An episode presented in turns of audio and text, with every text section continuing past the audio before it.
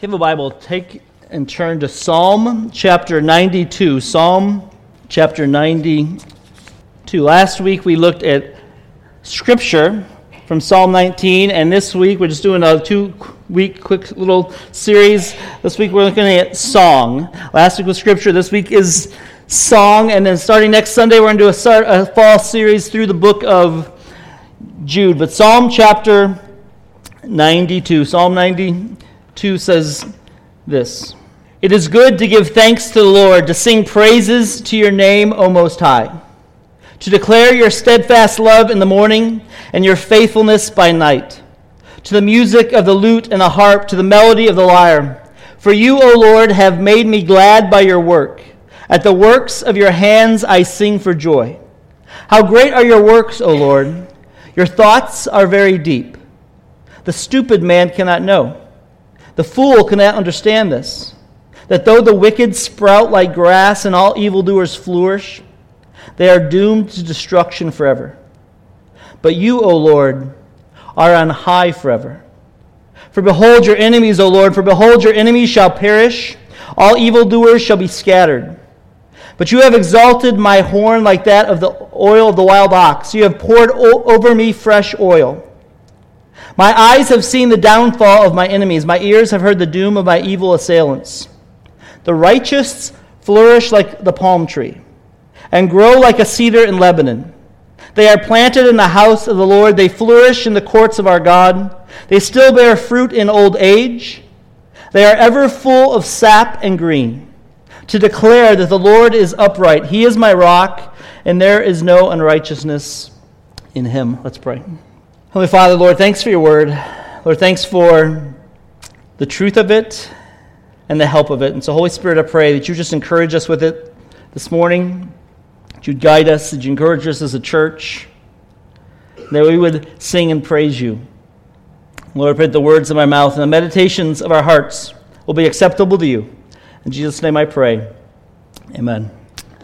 Someone wrote that the, the Christian church was born in a song. The Christian church was born in a song. Christianity is a singing faith. It's actually the only faith that sings. Uh, a few about a year ago, we had someone who visited the church. They grew up in church. They hadn't been in church in a long time. Someone invited them. They came to the service, um, and and afterwards, the person that invited them asked them, "So, so what'd you think?" And their response was, "I forgot how much singing there is in church."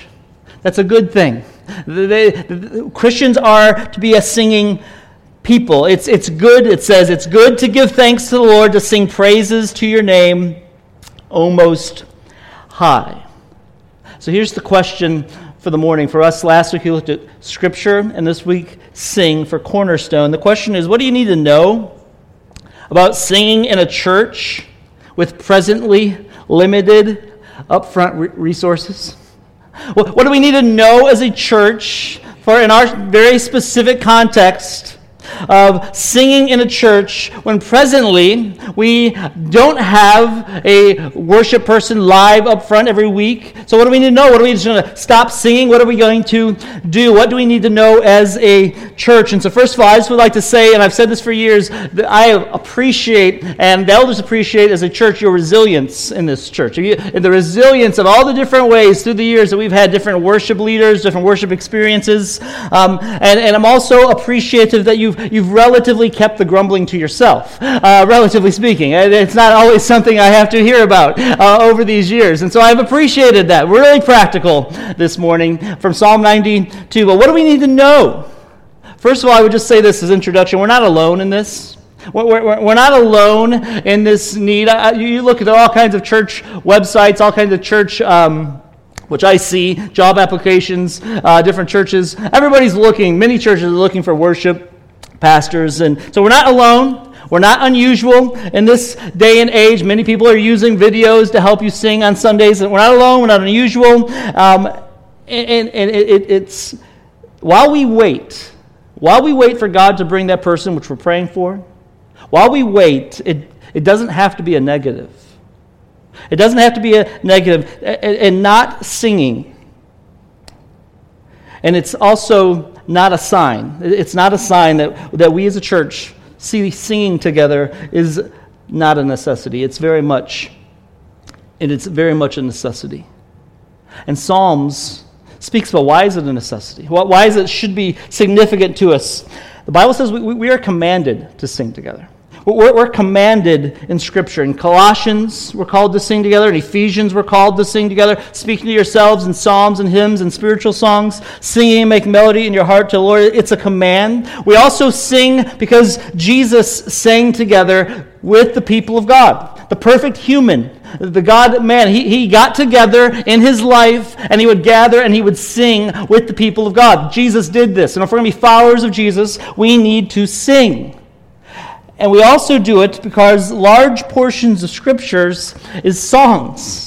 When the Bible gave us the book of Psalms, which is actually a collection of five books, and they're all mainly psalms, songs that the church has sung. We, we, they sing them, and they've sung them, and, and they, they sing them with every life experience. That's what's so beautiful about the Psalms. One of the greatest joys of the Wednesday night midweek services, every for almost 10 years now, we've gone through a psalm, and it experiences every emotion that a person can have, and it's sung.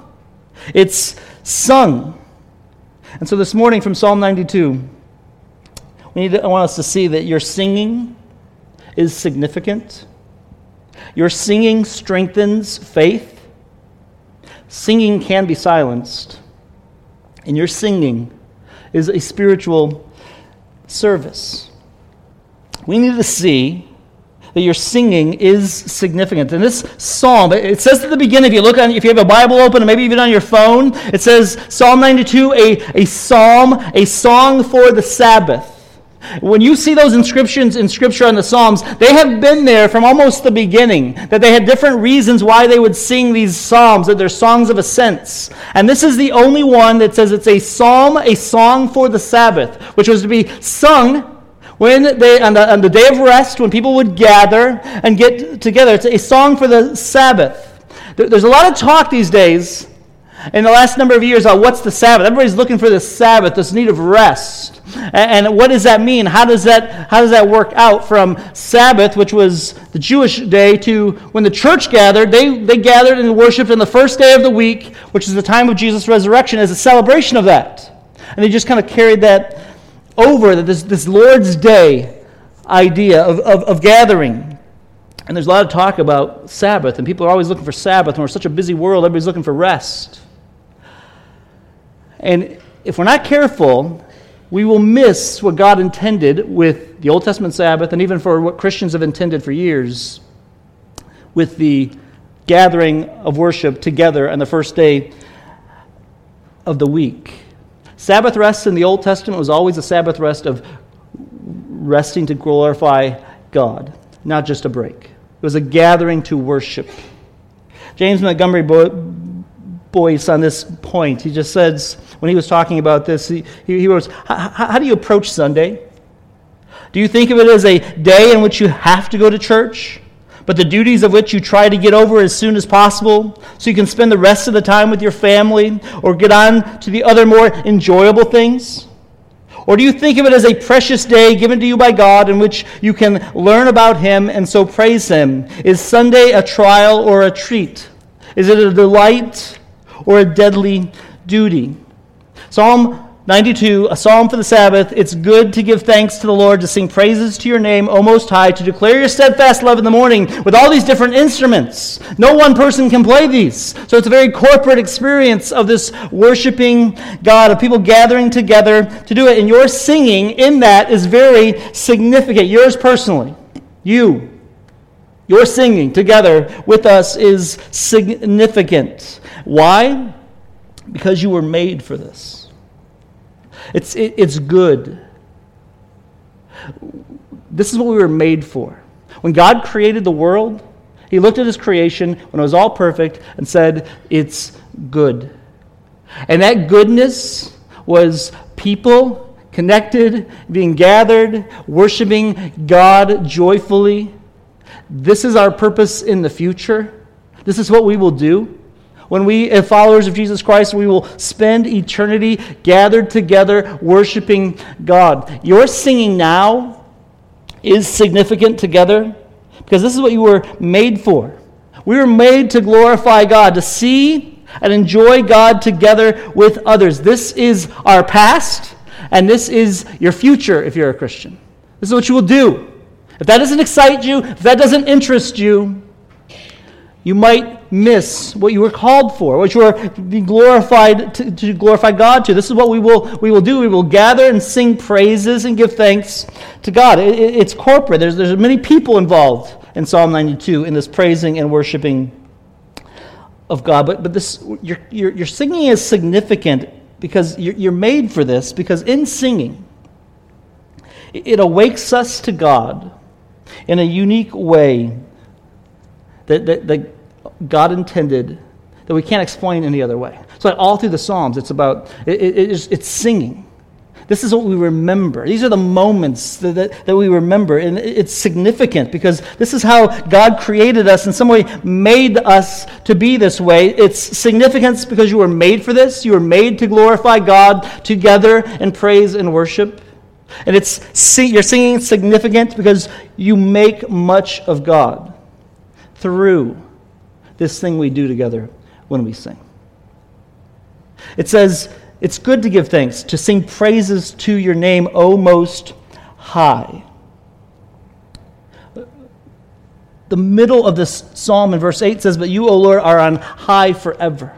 It's like the tipping point of this psalm. It's, it's making much about the God who is high, who's ultimate. We're declaring God's character. That, that, this is, I'm going to make much of God. I'm going to praise God, and I'm going to do it for his steadfast love in the mornings and for his faithfulness at night. I'm just going to do it. I'm going to just praise him all the time. When I get up in the morning, I'm going to wake up with my eyes, and I'm just going to love God that he woke me up again. And then when I go to bed, no matter if everything I got done that I wanted to get done is done or not, what God wanted to get done was done. And so I'm going to thank God for his faithfulness. And we just do this repeatedly. We praise him all the time, and we declare God's character, and it this it's makes much of God through singing by deepening our joy. It says, For you, O Lord, have made me glad by your work. It's not our works that make us glad, it's God's works through us. And at the work of your hands, I sing for joy. And this is why we don't sing sometimes. And Christians, not us, Christians, sometimes don't sing. It's because we have lost how we make ourselves happy in God. For you, O Lord, have made me glad by your works and the work of your hands. I sing for joy. How, how do you deepen yourself in the joy of God? Verse 5 says, How great are your works, O Lord! Your thoughts are very deep. The, the stupid man can't know them, the, the brutish man, the natural man he, he can't know how great are your works, O Lord. Your thoughts are very deep. We, we need to deepen our joy in God. How do you do that? One way is you just you, you, you pause to consider who God is. We rush and we don't pause. We, we pause to consider who God is, how, how deep are your thoughts. This is deeper, this is unfathomable deepness, how, how great God is. God is the ultimate on high, and how unfathomably deep it is. We can't understand how God works in our own lives. We can't even understand how God works in creation, can we? I mean, how is it that monarch butterflies can all make it down to Mexico every year? And migrate to the same place every single year, thousands upon thousands upon thousands of them. Is this some random thing that just all of a sudden just exploded and some ignorant little amoeba just kind of blew up? And every year, because of that, this beautiful thing, the monarch butterflies, every year goes down to Mexico City and, and, and populates? How is it? Explain the great works of God, the, the deep thoughts of God. Like a seahorse. What is this thing? Why does this thing exist? It's a, it's a fish with a head. It's got, I mean, you know what? For this fish right here, this, this, this seahorse, when I was reading the article about finding this picture, multitudes of scientists got together to study that one animal itself and figure out what it does, how it works. Is this some random accident that just blew up and so we have seahorses now that are floating around? The deep things of God that we don't even know. He is exalted on high. So much of His wisdom we do not even get to see. So, how do you make yourself happy in God? You, you consider His works. The amazing thing is, I look at my world and it doesn't seem happy. I got all these struggles. Expanding our brains and our minds on how the greatness of God is. This picture is the underside of a beetle's foot. Who sees that? The microscopic beauty and design of God that we crush beetles. God sees everything. And on the bottom of a beetle's foot, he put an intricate design. You put a little color into it, and it's beautiful. These are the deep things of God. We make much of God by, through his singing, by developing, declaring God's character, and then by deepening our joy to do this. But this is hard, so how do we do this? The way we keep coming back to this is we got to continue in the basics. If you have talked to me with any issue in the last five years, I've said to you, what you need is to know the love of God. Grasp the love of God. Understand the love of God. The more you know the love of God, the greater your joy in God is going to be. And I've probably told you about a little thing called a gospel primer.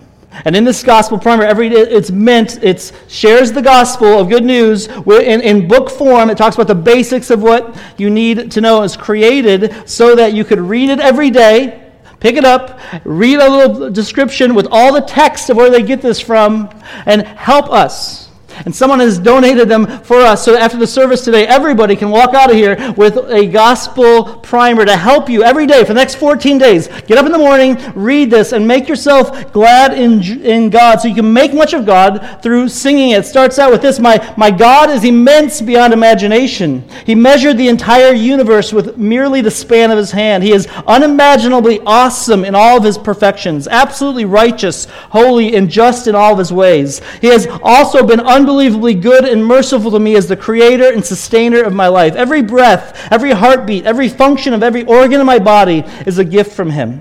Every legitimate pleasure I experience is a gift from His loving hand to me. All that I am and all that I have, I owe to Him and to His goodness. My life in every way is and will continue to be utterly dependent on Him in whom I live and move and have my being. This wonderful God is the most supremely worthy object of admiration, honor, and delight in all of the universe. And He has created me with the intention that I might glorify Him by finding my soul's delight in Him and by living in joyful obedience to Him all of my days.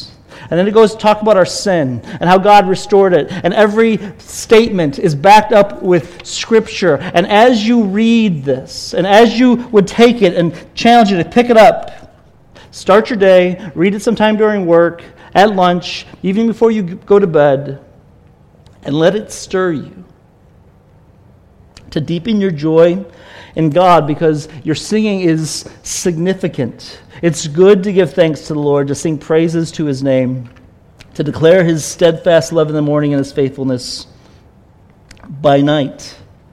But your singing is significant for those reasons, but secondly, your singing is significant because it strengthens faith. When you come in here on a Sunday morning after a long week, for many of you, if we're honest, we would say for, we got some clogs. We're, we're a little clogged up. We need to get some things unclogged. We're, we're not clear about everything that's going on in our life or what happened that week. And there's chaos. Why? Because there's chaos and confusion that exists in a broken world, which is what he's talking about here. How, how great are your works, O Lord? Your thoughts are deep. The stupid man can't know them. The fool can't understand them. That, that, that, that though the wicked sprout like grass and all evildoers flourish, they are doomed to destruction forever. But you, O Lord, are on high forever. Someone has said that you should read Psalm 92 and Psalm 93, or Psalm 73 together. Psalm 73 is a psalm written by Asaph, who was one of the worshipers of the nation of Israel. He would lead and write a number of worship songs for the people of God to sing. And then he wrote Psalm 73, which is saying this struggle with the complexity and the chaos and the confusion that exists in the, this broken world. He starts out in Psalm 73 and he says, he says What's going on, God? He makes a statement that says, Truly God is good in Israel to those who are pure in heart. He makes this creedal statement This is truth. This is what I know. But that's not how I feel. Because then he goes on to say, But as for me, my feet had almost stumbled. My steps had nearly slipped, for I was envious of the arrogant. I, I, I, I was wondering how come the guy next to me at work gets the raise? How come I'm a follower of Jesus and I take the pay cut? How come I get laid off? How come it seems like they got the nicest car? They got the good stuff. And he, and he, struggles with this all through this psalm, and he struggles with the chaos and confusion of it. But he makes this creedal statement then he says there's all these crises, and then he does something in Psalm 73 that changes everything. In verse 17, he says, and he goes, When I thought this way, before that, when I, when I was thinking these things about life, I was like a fool. I was like an animal. I was like a donkey, which is the same thing it says here. The stupid man, the brutish man, the person like an animal. They can't understand these things. How is it that people flourish? and then they and they don't and the, and the people who are following god don't seem to flourish and he started to think that way and he started to get confused and it was a thursday at work and he's like i'm not going to church and this jerk just got a better parking spot than i did i'm done with god and then he woke up on sunday morning and he thought hmm the kids are going the wife's going I guess I'll go. In verse 17, he says, When I thought this way, it seemed like a wearisome task. Better just to stay home and cuddle up in bed on Sunday. Until I went into the sanctuary of God. Then I discerned their end. Truly, you set them on slippery places. And he closes it with, My flesh and my heart may fail, but God is the strength of my heart and my portion forever. What unclogged Asaph, the worshiper of God, was gathering with the people of God to sing the praises of God. And he had his whole view turned around. He, he, he, he, he thought the world looks like chaos. Some people flourish and some people don't. This is so random. It's not fair. And then he remembered no, it's not random. God created this. Things aren't random. Things aren't random in my life. Even though they're difficult, they're not random. It may seem like that, but for the Christian, I know it's not random. Romans 8 says what happens to us is not random. This is, there is an actual reason, and it's regarding your good if you're in Christ. So the struggle's real, but it's not random. So your strength, you, you gathering and Him gathering together with the people of God, changed His whole perspective from making him act like a fool to recognizing who his God is and giving him the help that he needs. Alistair Begg, who tells a great story, one of the greatest little side rants I've ever heard. He, he, he was said I was in California one day and visiting a church, and he said I woke up, went to the early service, He goes, I got to the service, and it was one of these really cool services, you know, and everything they had the smoke and everything was kicking around really well. And he goes, I, I just drug in. It was 8 o'clock in the morning. The worship guy gets up there and he goes, you know, cranked up the music and says, How do you feel? And Alistair Begg says, what do you mean, how do I feel? I just woke up 15 minutes ago. Uh, I'm ticked off at my wife uh, anyway. Uh, I was mad at the dog. And, and, and you're asking me how I feel? He goes, don't, don't ask me how I feel. Tell me what I need to know. Tell me what I need to know. That's what you need on a Sunday morning. Well, that's why I've always said anybody that leads worship here, never ask us how we feel. Say, hey, this is what God said. That's why I start with Scripture every time I start up here. This is we need to hear from God because your strength, your singing will strengthen faith. Singing turns and tunes our hearts together for God because the world is complex. I, I, I just read an article last night that came in. Late, like 10 o'clock at night, I got this blog. It was actually on singing. And there was a worship leader, and he said this to this point The most powerful leaders of congregational worship are almost always found in the pews. It's you. It's the expectant mother who suffered a devastating miscarriage the day before. But through tears sings out, In Christ alone, my hope is found. He is my light, my strength, my song. It's the young professional who, because of his Christian convictions on sexuality, was fired from his dream job on Friday, but who arrives on Sunday and belts it out. How firm a foundation, you saints of the Lord, is laid for your faith in this excellent word. It's the divorced woman battling loneliness and depression who declares, Jesus, Jesus, how I trust him, how I've proved him or and o'er. It's a 76 year old husband and wife who recently buried their youngest daughter and two granddaughters, but still sit in the second row on Sunday morning, as they have for the past 40 years, and they cry out, He will hold me fast. He will hold me fast, for my Savior loves me, so He will hold me fast. That's not a blog post. I could have wrote that. Your singing as a church strengthens faith because I've seen it here. It happens. You know it's happened. It doesn't matter if it's a video or a keyboard player or a band or a cappella. It's happened. And you've been encouraged by it. In Colossians, sing, sing to each other in psalms and hymns and spiritual songs, singing, making melody in your hearts to the Lord. I, I see it happen. I don't always get to see it happen on Sundays because I sit up front, but on Wednesday nights when I, I see it happen quite all, regularly. So people walking in here on Wednesday night to pray for you who have been beat up all day at work or halfway through the week, and they come dragging in, and they, and they get here, and we read a psalm, we start to pray, we sing and they're not feeling it. We're not feeling it. They got all these things going on, and then someone will stand up, and I've, and I've seen it, will sing never once. Look just how far we've come, knowing that for every step you are with us. Kneeling on this battleground, seeing just how much you've done, knowing every victory was your power in us. Scars and struggles on the way, but with joy our hearts can say, Yes, our hearts can say.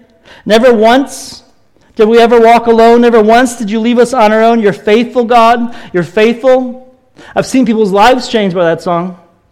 Not feeling it, but in that moment, they sing it. And when they sing it, I see them singing it. And I know what they're going through. And then I worship and I sing. Because your singing strengthens faith for other people. We're stronger. There is love that came for us. Humbled by a sinner's cross, you broke my shame and sinfulness. You rose again victorious. Faithfulness. None can deny through the storm and through the fire. There is truth that sets me free. Jesus Christ, who lives in me. You're stronger. You're stronger. And I've seen people, even on Sunday mornings, who you've sat there, you didn't feel stronger. But as you sang that, you realized God's stronger. Other people heard you sing it, and you affected somebody else, and you strengthened your faith. And they said, I can go on. Because if he can sing that, or if she can sing that, there's truth. Behold our God, who has held the oceans in his hands, who's numbered every grain of sand. Kings and nations tremble at his voice. All creations rise to rejoice. Behold our God, seated on his throne. Come, let us adore him. Behold our King, nothing can compare. Come, let us adore him. And I've seen it where people have had struggles with adoring God. They're going through all kinds of difficulties, but they stand and they sing that and you've seen them, and you know what they're going through. And as they sing it, as you hear them sing it, it strengthens your faith. Your singing is significant. Your singing strengthens others people's faith, faith because it's a complex world we're all living in with great brokenness. Corporate worship saves people's lives. It saves marriages. It, gives, it saves teenagers. Your singing is significant no matter what it sounds like. I, it doesn't matter. It's a joyful noise that's to be done for God's glory, but singing can be silenced real quickly. It says in Daniel chapter 4 Nebuchadnezzar was a guy who thought he had everything, And God says, if you keep, you're proud, it's all going to go away. And it was taken away from him. He became like a brute beast because he had no gratitude. Psalm 92 says, It's good to give thanks to the Lord, to sing praises to your name, to give thanks, gratitude. Gratitude always goes with a song. I mean, it, songs don't always go with gratitude, though. If there's true gratitude, there's going to be a song. The Cubs win, what's everybody to do? Go, Cubs, go. Great gratitude when there is not, but, but, but a great song does not produce gratitude. I was watching the 50 uh, year, this documentary from CNN on Woodstock, from trying to get the 50 year revolu- 50th uh, anniversary of Woodstock. And they were trying to get it back. And they were trying to figure out how they can do this again. And they were interviewing all these people from 50 years ago who are now 70, you know, and they're all just trying to relive the moment, relive Woodstock, you know. Anybody there? Um, uh, relive, Stephanie, go. Uh, were you really? Wow. Um, li- live in the day. And they're trying to rework it. That explains a lot. Um, they're trying to relive the moment. And what they interviewed these people, they said this. They, they interviewed these young people, like they're, they're trying to, all these, after Woodstock, all these, these band conferences, you know, these big, these big celebrations of music came across the world. Everybody's looking, they're looking for that, that, that moment. They're looking for that Woodstock moment for themselves. And the interviewer asked these young people, you think that could happen today? You think that moment could happen today? They said, We're looking for a song. Yeah, we think, we, we think it could happen. We think a song could do that. But a song's never going to do that for them. What, what, what they need is a Savior. He says, Behold, your enemies, O Lord, your enemies shall perish. All evildoers shall be scattered, which means a song can be silenced. And even amongst Christians, if you start to fade, you start to lose your praise, lose your thanks, your thinking's going to be wrong. And, and it can be silenced. But your singing is a spiritual service. He says, The righteous flourish like palm trees, and they grow like a cedar in Lebanon. They are planted in the house of the Lord, they flourish in the courts of our God. They still bear fruit in old age. They are ever full of sap and green. We need you to sing. And we need you to keep singing because your singing is spiritual service and it's done by planted people. They're planted in the house of God. Not always because they feel it, not always because there isn't something else they could be doing, but they, they, they see the importance of praise and worship and they're planted and they're just like, they're like palm trees that are just unbreakable. The world hits them, but they, they just, they're, they're being planted and they're productive. They still bear fruit into old age. They're full of sap and green. There are, there are just there are a ton of people in our culture, former church people. They're not going to church anymore. They're not gathering together. Older people who taught and learned and did all these things, and now they're, they're not and the rise of loneliness in our culture is over the top. People, uh, I don't know where my purpose is. I don't know. I'm lonely. And the purpose is for Christians to be planted, to be productive, because we are people of promise. Jesus sang in Matthew chapter 26, verse 30 and 32, he said, he says, Now they were eating, Jesus took bread. Right before he died, he said, They're eating, and after blessing, he broke it and gave it to the disciples and said, Take, eat, this is my body. And he took a cup, and when he was giving thanks to them, he said, This drink, all of it, all of you, for this is my blood of the covenant, which is poured out for you. They had communion together, and he said, This is what's going to happen. And when they and they were done, it says in verse 30, and when he, they had sung a hymn with his disciples, they went out to the mountains of Olives, and then Jesus said to them, you will all fall away because of me this night. For it is written, I will strike the shepherd, and the sheep of the flock will be scattered. But after I am raised up, I will go before you to Galilee. This is our hope. Our hope is that Jesus is our rock. When we're not faithful, God's always faithful. You go through a rough week, and you haven't been faithful, God's still not changed one bit for you. He's still been faithful. He even knows you're going to have rough weeks, and he's still faithful. They sang together, and Jesus says, You're all going to walk away from me, but I'm not going to walk away from you. And he didn't, because he's our rock, and he's our deliverer, and he is our strength. And there is no unrighteousness in him, and he makes us glad. So sing. Sing together. Pray as a church that we will, God will bring the worship leader and musicians that we need. Keep pumping up the volume as we sing together. We sing. I love hearing us sing. True worship is when the congregation can hear each other sing. And then keep putting your hope in Jesus, who's our rock and our Redeemer.